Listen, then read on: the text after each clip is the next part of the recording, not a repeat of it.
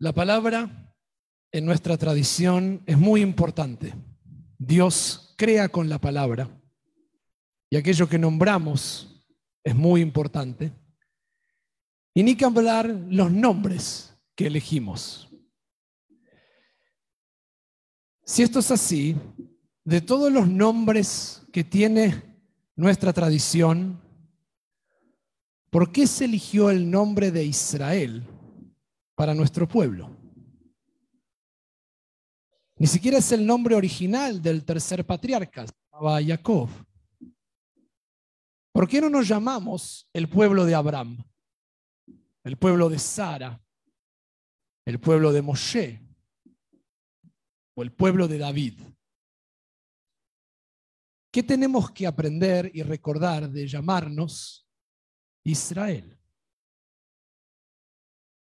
Si pensamos un poco la historia de Jacob, cuyo nombre cambiará a Israel, tal vez podamos pensar que su vida nos dice algo que es digno de ser el elegido para la eternidad, de llevar ese nombre a nuestro pueblo. Entonces vemos su familia, donde nace en una familia en la cual no es el hijo favorito del padre. El texto explícitamente dice que su padre quiere a su hermano su madre lo quiere a él. Tiene una relación con su hermano un poco complicada, al punto tal que el comienzo está para allá, lo conocemos escapándose porque su hermano le dijo, o juró, no se lo dijo, que si lo veía lo iba a matar, porque le robó la primogenitura y la bendición. Tiene una relación complicada con sus dos esposas.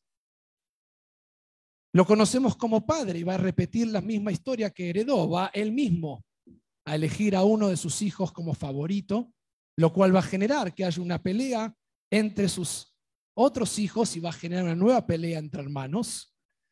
Por lo tanto, si analizamos la familia, vemos que es una familia como la de todos nosotros.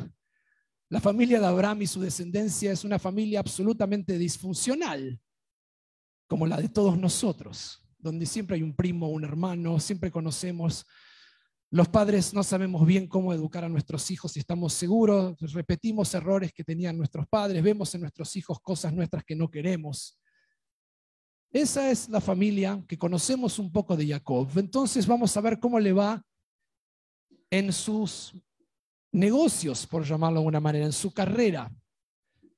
Llega como un fugitivo escapándose a la casa de su tío Labán, quien se aprovecha de él básicamente y lo estafa.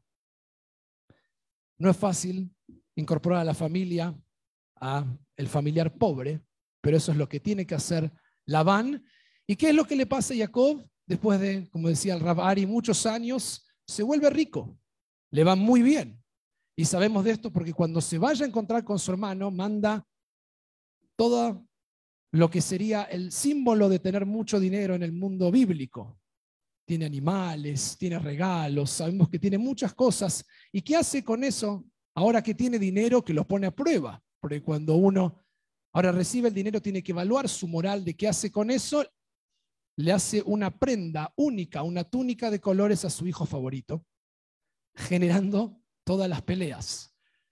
Entonces, si lo familiar es complejo, si cómo le va en su vida en términos de lo que gana y lo que hace es complejo, Tal vez lo que nos queda de este patriarca, que es el elegido para la eternidad de nuestro nombre, seguramente sea su relación con Dios.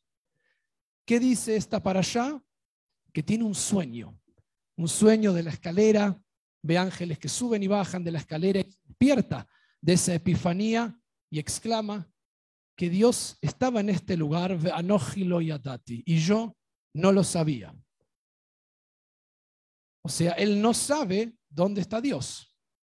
No solo eso, acto seguido que dice, si tú le dice a Dios que has aparecido ante mí, me das comida, me das ropa, me llevas a la casa de mi padre, de alguna manera yo te elijo como Dios. Le negocia a Dios, a lo que su abuelo Abraham sería impensado. Abraham le dice, sacrifica a tu hijo, se levanta y lo hace. Jacob le negocia, si haces lo que yo necesito, serás mi Dios.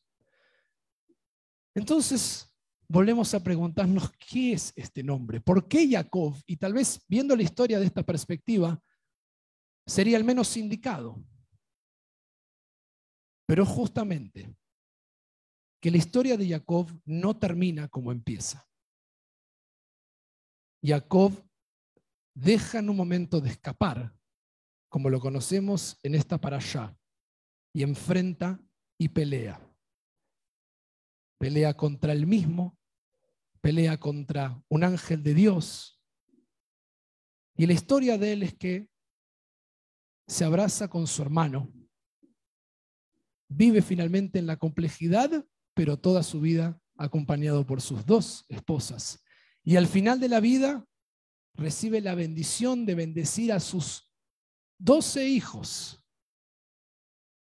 Una bendición especial para cada uno y sus hijos se encargan de llevarlo a su lugar de descanso final en la tierra de Israel.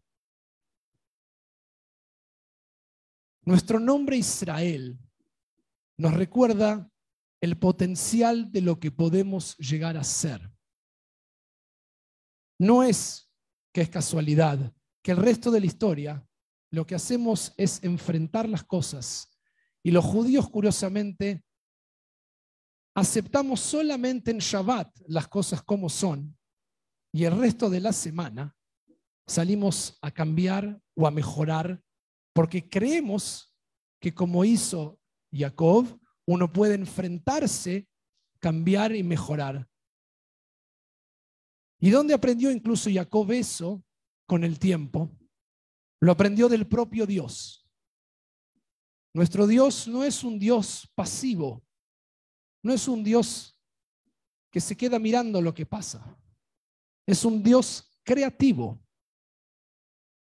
Y por eso, a diferencia de otras tradiciones religiosas, o incluso de lo que hoy llamamos mindfulness, que es aceptar las cosas como son, nosotros hacemos solamente eso este día. El resto de la semana no aceptamos las cosas como son y queremos cambiarlas. Por eso tenemos esperanza. Si lo pensamos un minuto, la esperanza y el miedo son exactamente la misma cosa. El miedo es la sensación de que lo que me está pasando no me gusta y quiero que sea diferente y tengo que cambiar. La esperanza es exactamente lo mismo. Las cosas como están no me gustan, pueden estar mejor. No estoy aceptando lo que es. Tengo esperanza significa que no acepto lo que es, quiero cambiarlo. Tengo miedo, no me gustan las cosas como son, quiero cambiarlas. Es lo mismo.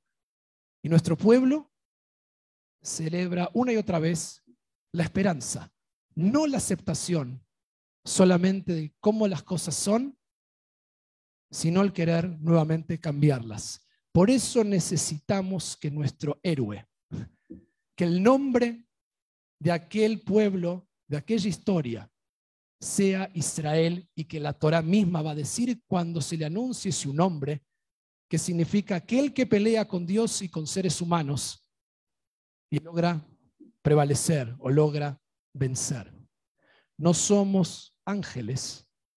Necesitamos recordarnos una y otra vez que lo que venimos a hacer justamente es a luchar toda la vida. La bendición no implica una vida sin problemas. Los problemas no son agentes extraños a la perfecta vida que yo debería tener. Es parte de lo que enfrentamos y es gracias a eso que Jacob se convierte en Israel y dicho sea de paso, no queda ese nombre para siempre, sino que muchas veces la Torá indistintamente, por alguna u otra razón, lo va a volver a llamar Jacob, porque es íntegro y tiene esta multiplicidad de personas que todos tenemos. Hay momentos que somos Jacob, hay momentos que somos Israel. Subimos y bajamos por las escaleras de la vida una y otra vez. Y es al reconocer y entender esto que justamente aprendemos que ese es el nombre. Es el nombre que nos recuerda que somos Israel, que celebramos el mundo como es y apenas termina Shabbat, salimos a hacerlo mejor que podamos inspirarnos en este nombre, que podamos seguir luchando para mejorar el mundo, también para bendecirlo y de esa manera poder llevar con orgullo cada generación el nombre de Israel. Shabbat Shalom.